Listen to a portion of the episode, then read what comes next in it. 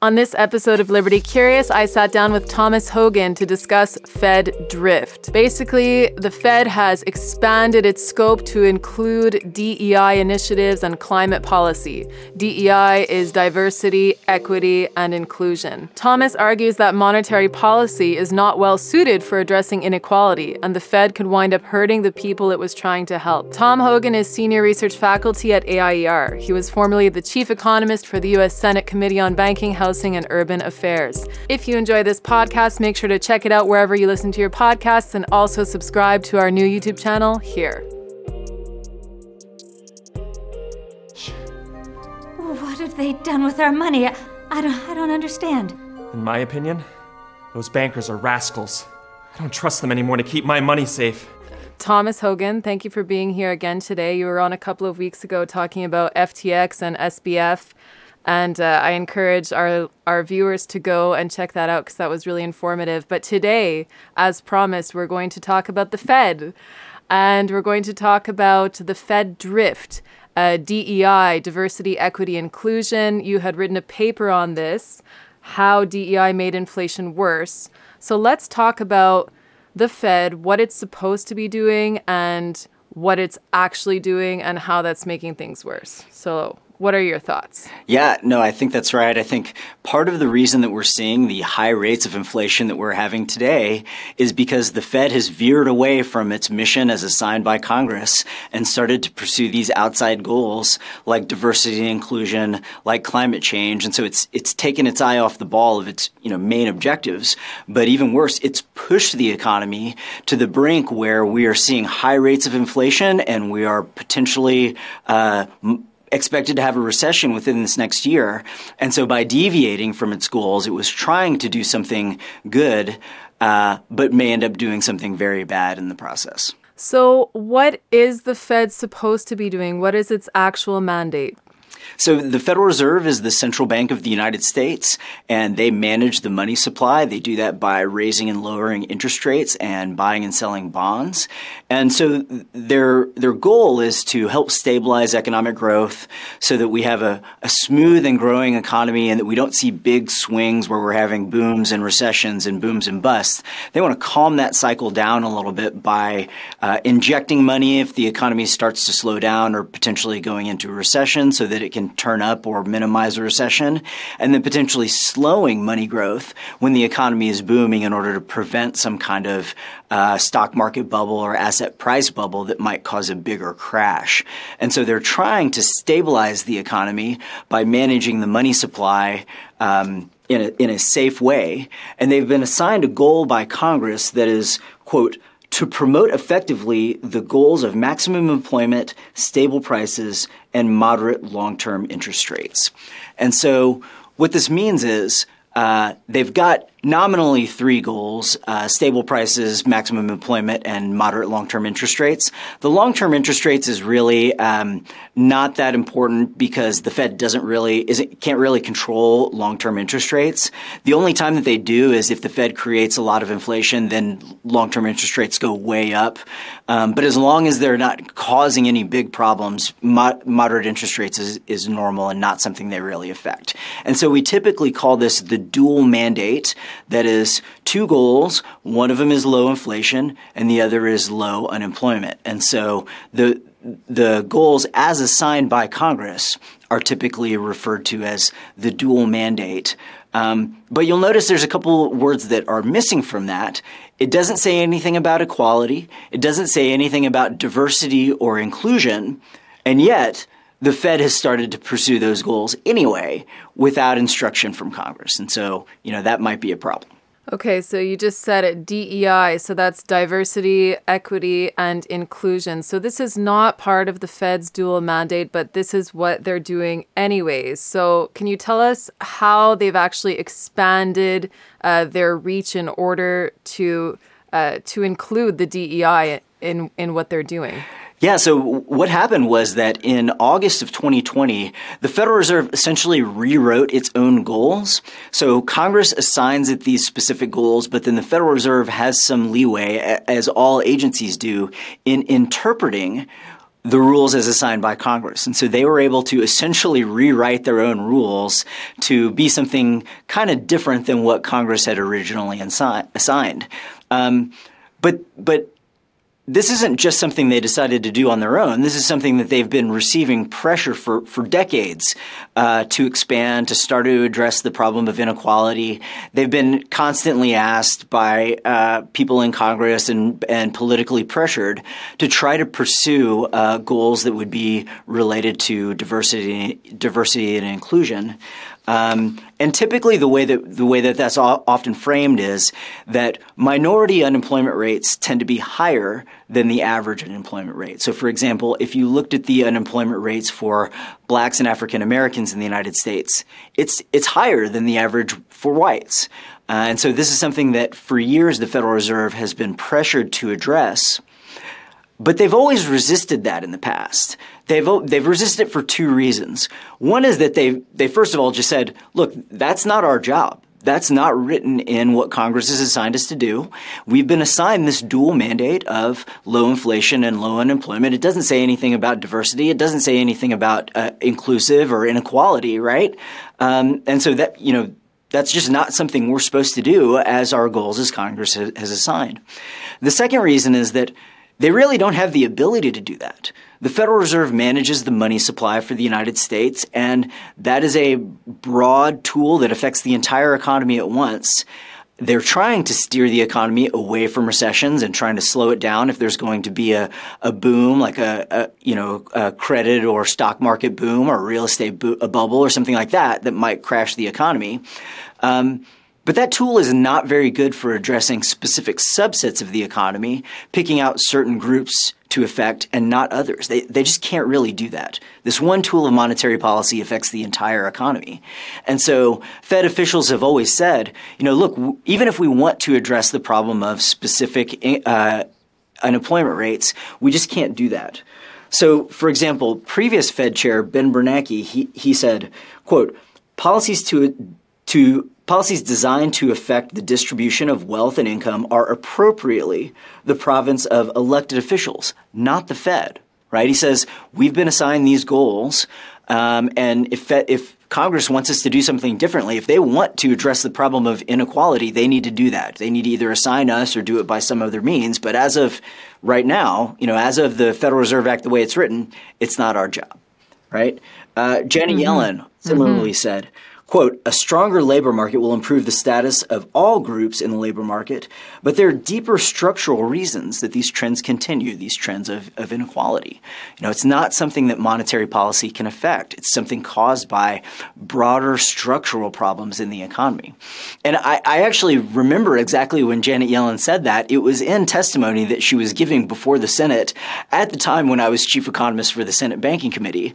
And so I, I was actually sitting right behind Senator Shelby, who was the chair chairman of the committee, um, and it was it was sort of a coordinated effort to politically pressure the Fed to adopt these uh, goals for inequality, and there were several senators that had all coordinated to ask her the same question. What are you doing about inequality? What are you doing to get minority unemployment rates down to the level of whites? And, you know, Janet Yellen, who has actually worked on this as an academic prior to becoming Fed chair, so she's an expert on this. You know, she said, "Look, I, I, think this is a very important topic, but it's just not something that monetary policy can fix." Um, and so, you know, even though she was being politically pressured, and, and it's something that she thinks is important, she just gave an honest answer as an economist that, "Look, this is something that monetary policy can't do." And even current Fed Chair Jerome Powell has also said something similar. He said, "quote." We don't really have the tools that can address dis- distributional disparate outcomes as well as fiscal policy. A tight labor market is probably the best thing that the Fed can foster to go after that problem. And so even current chair Jerome Powell at one time said, look, this isn't something we can do. Inequality is a persistent problem that is caused by things other than monetary policy, and it's not something the Fed can fix. So that's that's really funny that you that you just told that story about Yellen because I was wondering right away. I was thinking, when did she say this? You know, do you remember what year that was? Yeah, I believe, I believe it was in uh, 2016. Uh, and it was in wow. testimony before the Senate. And it's funny because, you know, like I said, she was just giving her honest opinion as an economist, even though she she believes that uh, inequality is a very serious issue that the government should be addressing. As Fed chair, she was willing to say, "Look, we just can't do that. It's not our job." And it's not something that monetary policy can fix. Janet Yellen is currently the Secretary of the Treasury, and in that position, she has been widely outspoken about her views and wants the government and the Treasury in particular to be enacting a, a number of views, a, a number of policies um, that would help reduce minority unemployment, that would hopefully address this issue. But she was honest enough as Fed chair to say, "Look, that's just not something that we can do." Um, and so it seems clear that you know that is not the uh, area that the Fed should be addressing. It's not their job, and it's not something monetary policy can fix. Yeah, so it's not their lane. But so Jerome Powell as well said, "No, we can't do this." But he's changed his tune, correct? Yeah, that's right. Despite having said for decades that this is not a problem that monetary policy can fix and something the Fed can't fix, they decided to try to do it anyway. And so that's why they rewrote their monetary policy objectives in 2020 to try to address this issue uh, of inequality. And so they did that by changing their uh, their interpretation of their goal as assigned by Congress of maximum employment. And what they did was they said, we are going to uh, define uh, maximum employment from now on to be a broad based and inclusive goal. And when Powell talked about it, when he gave the speech that when they were changing these goals, he specifically referenced the uh, high minority unemployment rates relative to whites or relative to the average and said that was an issue that they were trying to address with this. And so this is something that for, for years they said, look, there's nothing we can do about this. And even Powell specifically said, this is not something that monetary policy can address. They decided to do it anyway. They decided to rewrite their own, own goals uh, to go after the problems of uh, diversity and inclusion. Wow. So there must have been some pressure there, obviously. Um, but but you know, how can they actually do it? Like, what is their plan to implement this DE policy? Right. So, so here's the idea. So they, so they still understand that uh, monetary policy affects the entire economy, and it's very hard to try to target some specific group and one particular unemployment rate.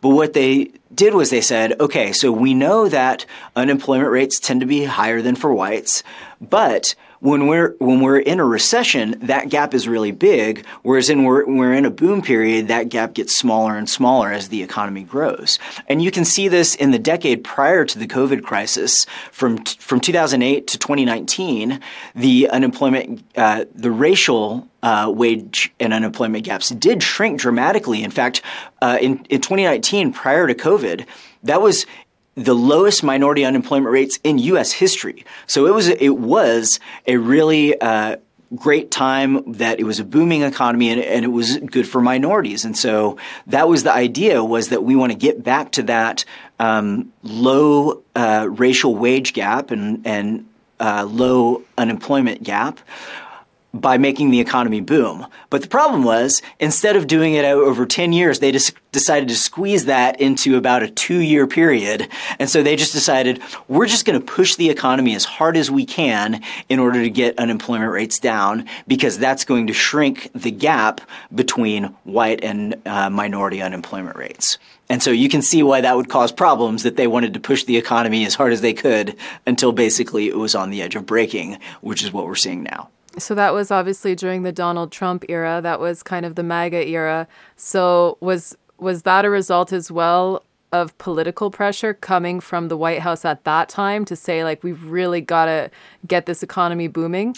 So, you know, most of that period of, of this long boom that happened between um, 2008 and 2019, you know, that, that was under a variety of, of Fed chairs, you know, largely under Yellen and then also under Powell.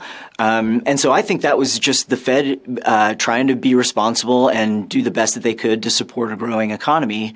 That is a fundamentally different way to address their job than the way that they have done it since then. And so there, there have been a number of economists that said this, that, you know, the, the period that we have from the 1980s through 2008 or maybe even through 2019 is called the Great Moderation when uh, the volatility of GDP and inflation really went down and the economy appeared to be growing more smoothly than it was before.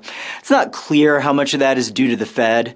Um, but at least partly the Fed's monetary policy was better because they were taking a preemptive strategy of trying to raise interest rates before inflation kicked in. So before we were at the edge of a collapse, they were trying to slow the economy down. Um, it's a, it's a a long, ex, uh, long-held expression from uh, a former Fed chair, Martin, where he said, "You know, we want to take away the punch bowl right when the party gets going, and so they're going to try to slow down the economy to keep it from booming so much that it doesn't have a big hangover the next day." And so, you know, this is kind of a common expression that in the '70s they weren't doing that. In the '60s and '70s, they were pushing the economy too hard. We got high inflation. In the '80s and '90s and early 2000s, they tried to keep inflation low and tried to not push the, the economy too hard. But then they switched again. After COVID, they decided once again, we're going to push the economy as hard as we can. Even though there's going to be some inflation, we're okay with that. We're going to do whatever we can to make the economy boom in order to get minority unemployment rates as low as possible. And so they ignored their, their previous uh, ideas of just trying to keep the economy uh, growing at a balanced rate, that they should be supporting economic growth and acting acting preemptively to prevent inflation. Instead, they did the opposite and they allowed inflation to run hot um, and, and tried to push the economy as hard as they could in order to get to what they were calling maximum uh, employment. So, your thesis is that they were basically doing this to implement the DEI and they were disregarding their original dual mandate. And also, part of your thesis is that the very people that they're trying to protect or trying to help, they may actually make things worse off for them, right?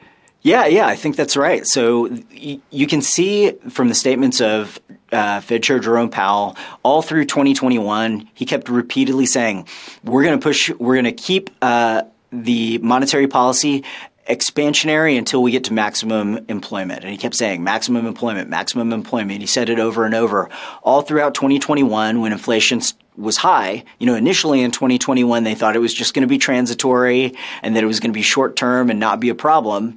But then all throughout that year, inflation kept coming in higher than expected, higher than expected. And so by late 2021, by the fall of that year, they were seeing that, okay, this seems to be a much more persistent problem. Our monetary policy probably has something to do with it. But as late as November of 2021, Jerome Powell was still saying, we're going to push the, he didn't say push the economy. He said, we're going to continue expansionary monetary policy until we get to maximum employment, which in, in November, he said, will probably be the summer of next year. So in November, after for months of, of higher than expected inflation, he was still saying, we're going to continue to stimulate the economy for at least another six months and let inflation be high and do whatever we have to until we get to maximum employment right? And so, yeah, he knew that whole time that they were pushing the economy beyond uh, what would be considered considered stable in order to try to achieve this goal of maximum employment.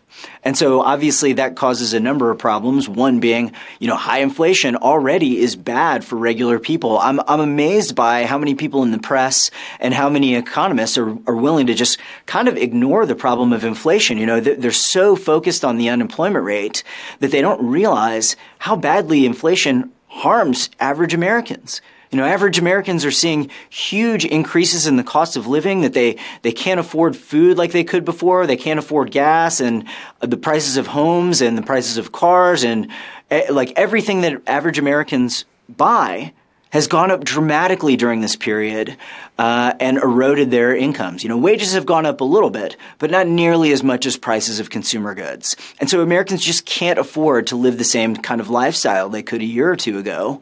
And economists just kind of ignore that. It's, it's really shocking to me that a lot of economists and people in the press just don't understand what it's like for average Americans, don't understand how much they are harmed by regular inf- inflation.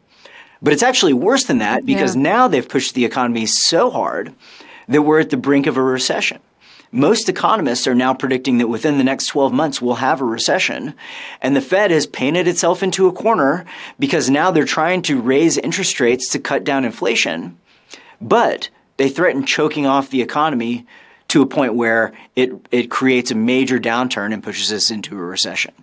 And if that happens, obviously they'll be back in the same situation where that's the time when minority unemployment rates are the worst.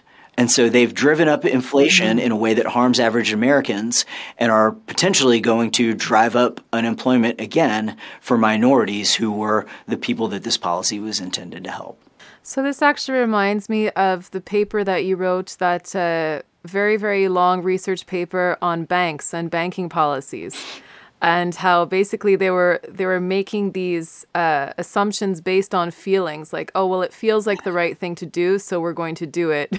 Yeah. Do you think that that's part of what's happening here as well? Like these are feel good words. These are you know it sounds like a great thing diversity equity inclusion like let's get on the bandwagon but without looking at the actual consequence? Yeah, you know, unfortunately, it, it is a, a, problem that the Fed often does these things without doing a lot of research. You know, the, the paper you're referring to, I looked at a, a lot of the regulations, uh, like the 27 most important ca- bank capital regulations, and to see if they did any quantitative cost benefit analysis to make sure that the benefits of their policies were higher than the costs. And they don't do that. In only a few cases did they even attempt to do it and basically say, we think that the benefits will exceed the costs. But if you look at the actual research they're citing, they, they actually say, well, there, there's actually no evidence that this the benefits exceed the costs. We just we just think it's going to. We just feel like this policy is going to be good. Um, and so, yeah, that's a problem. And so that's basically what they're doing here too is that they haven't really done a lot of research to show that this was going to be beneficial for minorities. They they did a um, revision to their policy that they did take some time to revise, but they, they didn't put out any papers that said that this was going to be the best policy. They didn't do any actual quantitative research and give us some very carefully calculated uh, estimate of what they think the minority unemployment rates are going to be or how much they're going to benefit. They just kind of made it up. They just said, "Oh, well, when we look at the chart, it shows that, you know, the minority employment rates are low when we when we stimulate the economy and when when everything's going well." And so they just decided to push the economy, like I said, you know, squeeze a whole decade's worth of growth into just one or two years. And despite the fact that inflation was high, they just kept going anyway and ignored their dual mandate, ignored, well, I shouldn't say ignored. They also rewrote the inflation part of their mandate to be an average target that they said they could let it be extra high for several years and not do anything. So, so they, you know, they rewrote both parts yeah. of their mandate, the dual mandate, so that they could go after this goal of uh, diversity and inclusion and then you know tried to push the economy despite high inflation push it to the brink so that they could try to get unemployment rates down as low as possible in particular minority unemployment rates. And so yeah i think this was another policy that man it probably sounded great at the time and there were lots of people politically pressuring them to go after this and have been for decades but they had always resisted that because they knew it was a bad idea.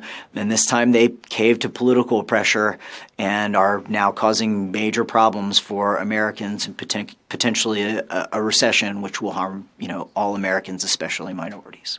Okay, so Tom, what has changed now, in your opinion? Why do you think that they decided to go for it now when they had always, you know, kind of pushed away that pressure and said, "No, we're going to stay in our lane." Why have they decided suddenly? What or do you have any ideas as to what motivated them? Uh, you know, that's a that's a great question, and and you know, I don't know for sure. It's hard to speculate from the outside. Um, on one hand, this was something that they've been receiving for uh, pressure pressure on for decades. And all of the Fed chairs, including Powell, had said, look, we can't do this. But they did a major rewrite of their goals in 2020. And so they may have just decided, like, look, this is the time to do it. Um, and so now, you know, they had been planning this change. And so they may have just thought, like, we're doing this anyway. We might as well, um, you know, change the add change the maximum employment part to talk about inclusion. Um, but it's also, you know, it's strange Powell had seemed early in his tenure like he was very resistant to political pressure when he was appointed initially by Trump. Pretty soon after that, Donald Trump really went after him and was saying he was causing problems and saying the Fed was doing a terrible job. And Powell really, you know, deflected that and didn't respond to Trump. And a lot of people saw him as being very resistant to political pressure. Um, hmm. But on the other hand, he was actually uh, potentially becoming more pressured by Congress. So Powell always in his uh, has been very sensitive or receptive to uh, what Congress wanted, and he was going in and meeting with senators and meeting with representatives. And you know, having having worked at the Senate Banking Committee, I initially thought that's great. Finally, the Fed is paying some attention rather than just blowing off Congress and you know doing whatever they wanted. Um, however, once it became time that we were in this crisis and there was pressure coming from all around, you know, maybe that colored his views a little bit. Maybe his uh, desire to be favored by Congress and wanting their approval led him to be just a little bit more receptive into doing this thing that, that previous Fed chairs had always agreed was just a bad idea. You know, so I, I don't really know for sure. Mm. It's also the case that at the time they adopted this, Powell was coming up for renomination pretty soon after, and a lot of people wonder why the Fed didn't start raising interest rates sooner. You know, through the second half of 2021, it was clear that inflation was high. In fall of 2021, they had been saying inflation was transitory, and Powell finally said we're going to retire the word transitory, right? Because it's clear this is no longer transitory.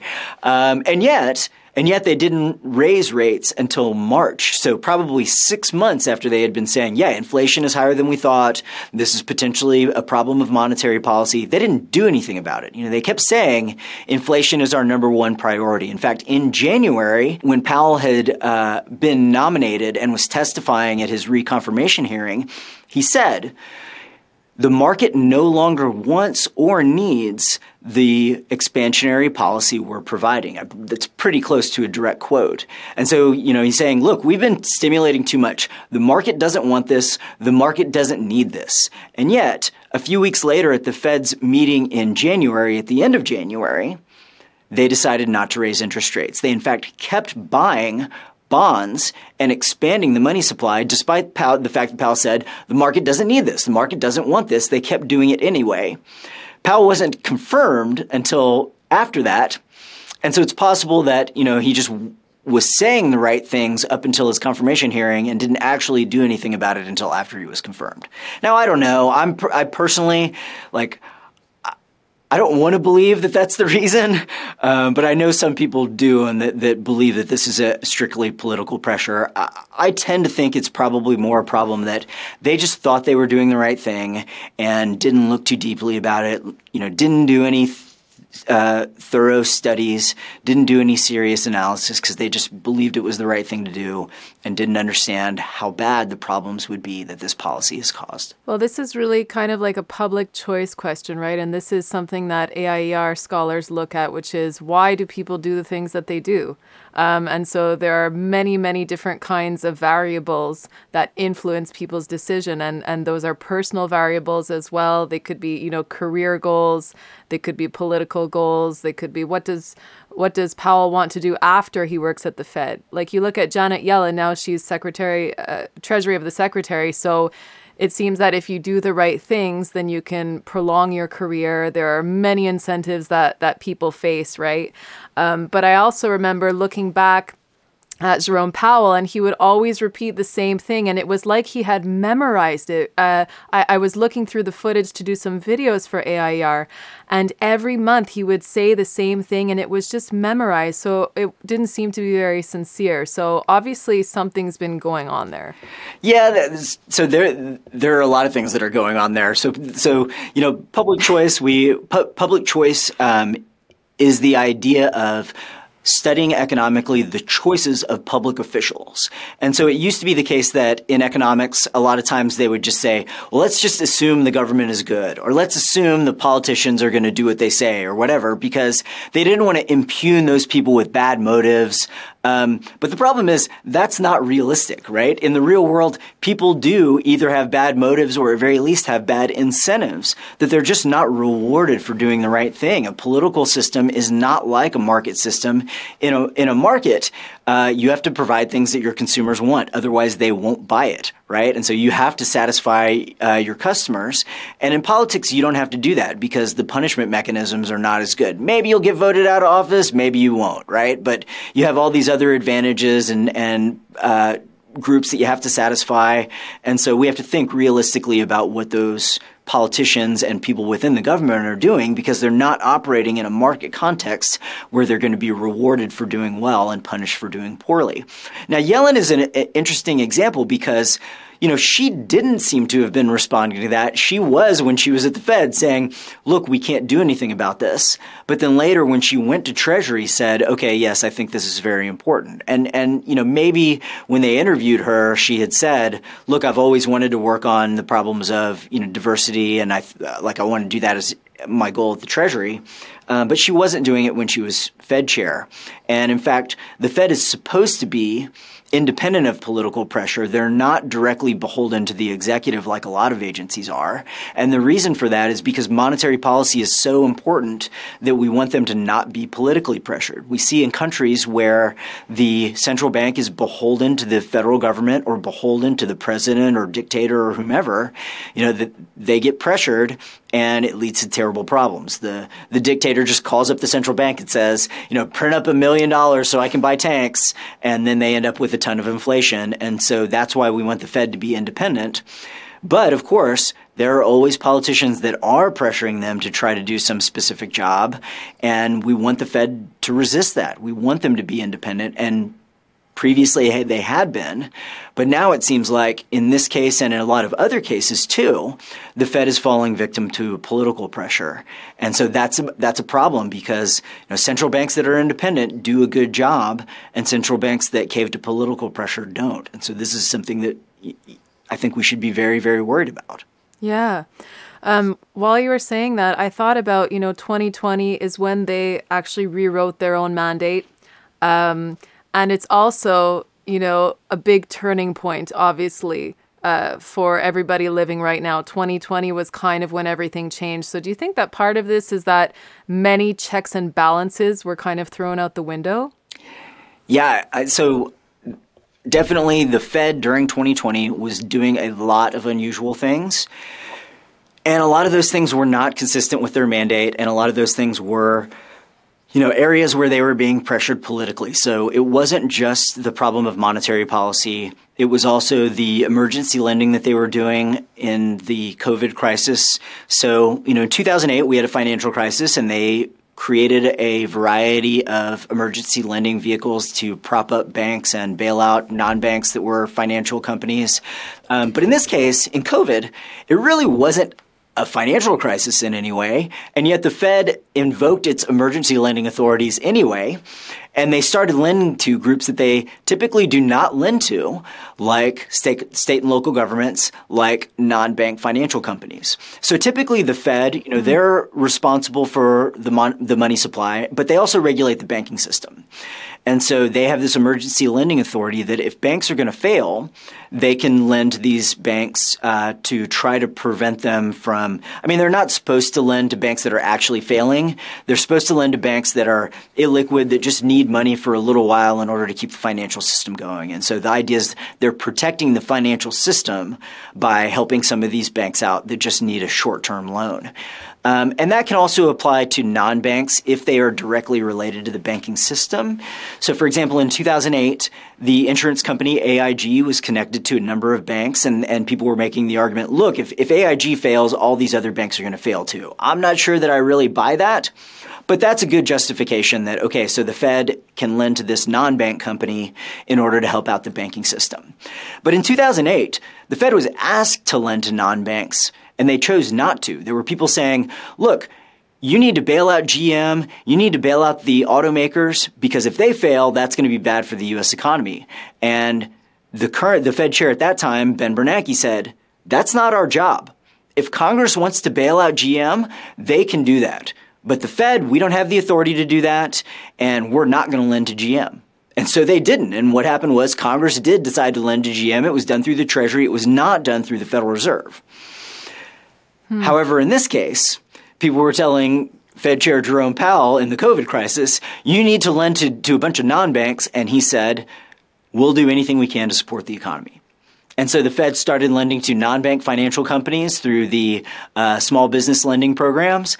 Started lending, uh, started actually buying bonds of major corporations uh, through the primary and secondary uh, financial market secure something lending facility um, and so they were they were buying bonds of regular companies just big companies that you know the fed normally has nothing to do with and so previously they had said look we don't want to have anything to do with that but powell said we'll do anything we can to support the economy they also started lending to state and local governments with both both Yellen and Bernanke had said the Federal Reserve should not be involved with that. We don't get involved with state and local finance. We're not here to bail out the states. But Jerome Powell said, we'll do anything we can to support the economy. Like you said, he has this messaging that he, he's very consistent, right? He gets a message, um, yes. and he, he keeps saying it, right? And so they, whatever they, whatever Congress asked of him, he said, we'll do anything we can to support the economy. But that meant doing a lot of things the Fed had previously said they would never do. And so, of course, once they started doing that, immediately Congress started saying, can you lend more to, to us? You know, all the states like Illinois and New Jersey that were on the brink of bankruptcy were now requesting, their senators were requesting more bailouts from the Fed. Um, and so now this is a problem that they've broken that record. The things that they had said they would never do, they're now doing.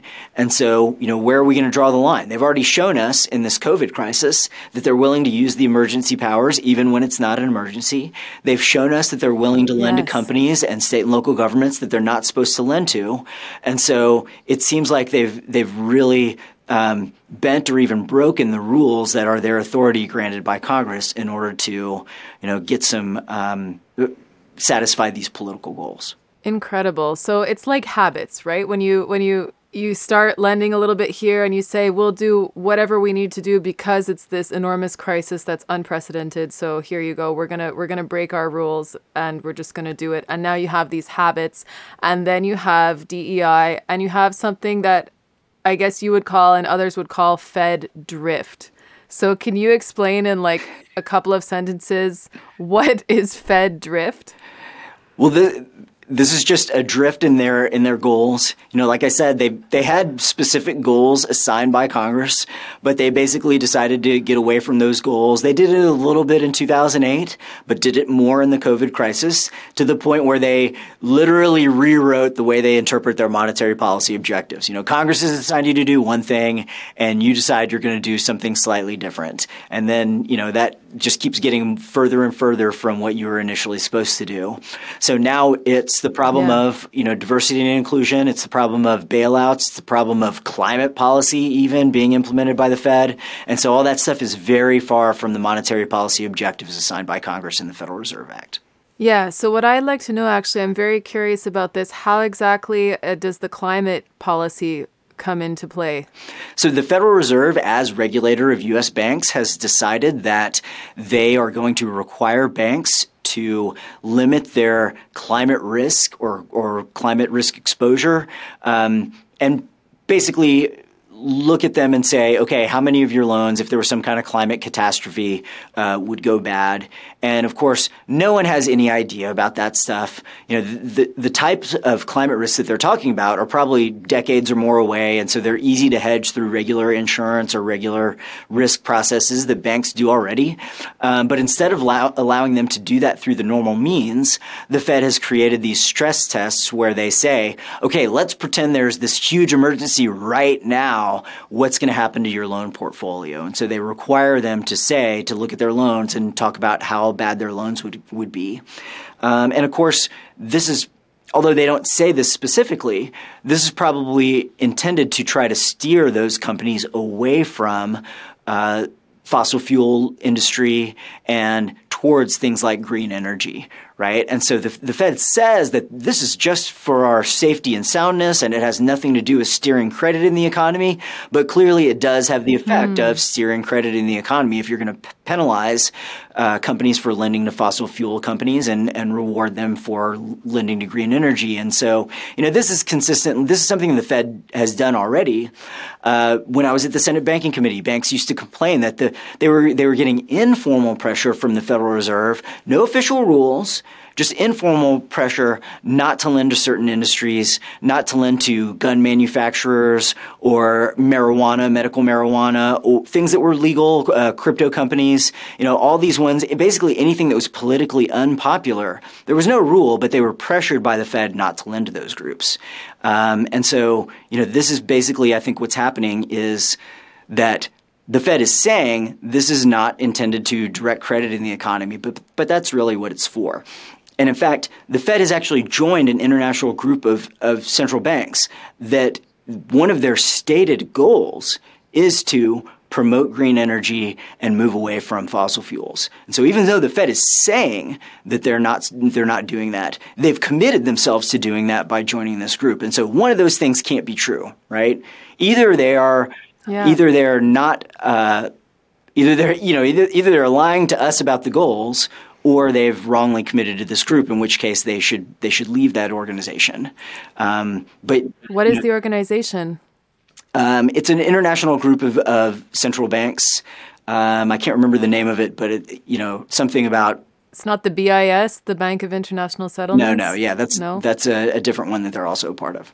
Wow. So you know, this is just fascinating stuff. You know, there's so much going on behind the curtain. Um, but one thing that I was thinking about throughout this discussion, just kind of a fresh thought that's come up, is that if they've now included DEI and climate policy and other things into their drifting mandate, um, they you know they can't maybe do that much about it directly right now like they can indirectly influence those things perhaps um, maybe maybe directly for the climate stuff, maybe indirectly for the DEI. But if there was a CBDC, would they be able to directly influence all of those objectives? Absolutely. So the central bank digital currency is something that they are talking about doing. Uh, and there are a number of other countries that are working on this as well. China has specifically adopted one, and that's what they use it for. Is they they track the, the transactions of everyone in China and they use that to monitor what people are doing so that they can record, re- reward people that are doing things that the government likes and penalize people who are doing things the government does not like. And so the Fed, if they if they introduced a digital currency that people would start using, they could track everyone's transaction and the Fed says that they wouldn't well, they say that they wouldn't be using that for bad purposes, but you know, obviously they would have the ability to. And when the government collects information about people, we have seen in the past that they use it for bad purposes. And so, so some of this information would be shared with other parts of the government, potentially with law enforcement, potentially with the IRS, and some of it might be used by the Fed to reward activities that they politically like and you know punish politi- activities that they politically don't like. I mean, they would literally have the ability to either block transactions of things that they don't want you to buy, or just take money out of your bank account and give it to uh, people with other bank accounts. And so this is a pretty dangerous situation because that's actually something that some politicians want them to do already. There are some politicians that want to officially assign the Fed the goal of not just reducing, but eliminating income inequality in the United States and wealth inequality. Mm-hmm. And the central bank digital currency would be a way to do that. They would be able to just take money directly out of your bank account and give it to someone else. And that's something that it's it's something that Joe Biden has pushed for. It's something that other politicians have pushed for. Um, and in fact, there is a bill before Congress, the Federal Reserve Racial and Economic Inequality Act. What that bill says is, quote, this bill requires the Federal Reserve Board to carry out its duties in a manner that supports the elimination of racial and ethnic disparities in employment, income, wealth, and access to affordable credit. Elimination of wealth inequality. That's what the Federal Reserve Board would be assigned to do to take money away from some Americans and give it to others. Think about the effects that that would have on the economy. If they eliminated wealth uh, disparities, they would be eliminating the reason to accumulate wealth. They would be eliminating the reason for people to work. This is something that could completely destroy the economy. it's crazy. Uh, I mean, AIER, we don't comment on specific legislation, so I'm not talking about this bill in particular, but any legislation that is going to require the Fed to redistribute and eliminate wealth inequality, that's just something crazy that would destroy the economy. And this bill, believe it or not, has actually passed the House of Representatives and given the state of the Senate, is only a few votes away from passing the Senate. And so, you know, oh anything oh anything like this would be terrifying to actually have enacted into law. And so it's it's just unbelievably scary how close we are to assigning the Fed a goal that would require it to destroy the US economy. It's just crazy. And that's that's socialism, you know, right? Take from one person and give it to somebody else. And that destroys the incentive, as you're saying, to to work, to do anything at all. Uh, we've spoken about in a previous podcast Ayn Rand's book um, Atlas Shrugged, right? And how do you remember that there's this one company that opens up? It's like a factory, and they decide that they're going to all, you know, uh, receive whatever they need compared to what they have. So if you have more skills, you should work harder, you should work longer hours. And the people who aren't able to do as much as you, well, they'll reap your fruits. And do you remember the story of that and how the company just completely just imploded and, and it became uh, really ugly very quickly? Sure. In fact, there are a number of cases of that in the real world. I mean, there, there, there's been a, a lot of different experimentation in business styles, and especially at the time that you're talking about in the in the 1920s and 30s, it, w- it was popular to think, well, let's just let employees vote, or let's have some other system where you know we're not being run by the managers or the owners of the company, and so that we can share these decisions, um, or even things like let's give everyone in the entire company an equal pay scale. Uh, I'm I'm happy that companies are free to experiment, and I hope that some businesses will succeed. But basically, every company that has tried something like that has failed, and so you know. You, so it's nice to think that that might be a solution, and I'm happy for some people to try it on their own. But I definitely uh, don't think that we've had any successful examples of that so far, and I certainly do not want the government involved with telling corporations that they need to run be run that way. And I certainly don't want the government involved in redistributing the all eliminating all wealth disparities in the economy because it would just destroy the incentives to earn and destroy the economy as we know it. Yeah, and and what would that actually look like in practice? Like would they say, "Okay, you guys, everybody has to have the same amount in their bank account at the beginning of the month?" Like what what what what would it look like? You know, How could you even pull it off? It, it's impossible to say. I mean, without something like a central bank digital currency, there's no way they could do this. I mean, again, the, there's a limit on what the Fed can do through its monetary policy. And so even trying to address the problem of inequality, we've already seen wh- how bad that is just thinking in terms of racial uh, unemployment rates. And so even just that uh, start to trying to address this problem has been a total disaster being assigned something like eliminating all income disparities or eliminating all wealth disparities, it's just completely impossible. It's not something the Fed has any ability to control, and it's crazy to, you know, assign them this task. Um, I previously, in in the start of the COVID period, when the Fed was doing a bunch of different things, um, I made a, I, I wrote an article joking that this was like the time when the state of Indiana tried to assign the value of pi to be three point one four. Like they were going to make that the law that pi was th- well pi is pi is you know an irrational number that goes on forever, and no matter what Congress says, they can never change the physical laws of the universe in this way, right? And that's basically what's happening here when when you assign the Fed or any other government agency to do some kind of impossible task, it's not going to end well.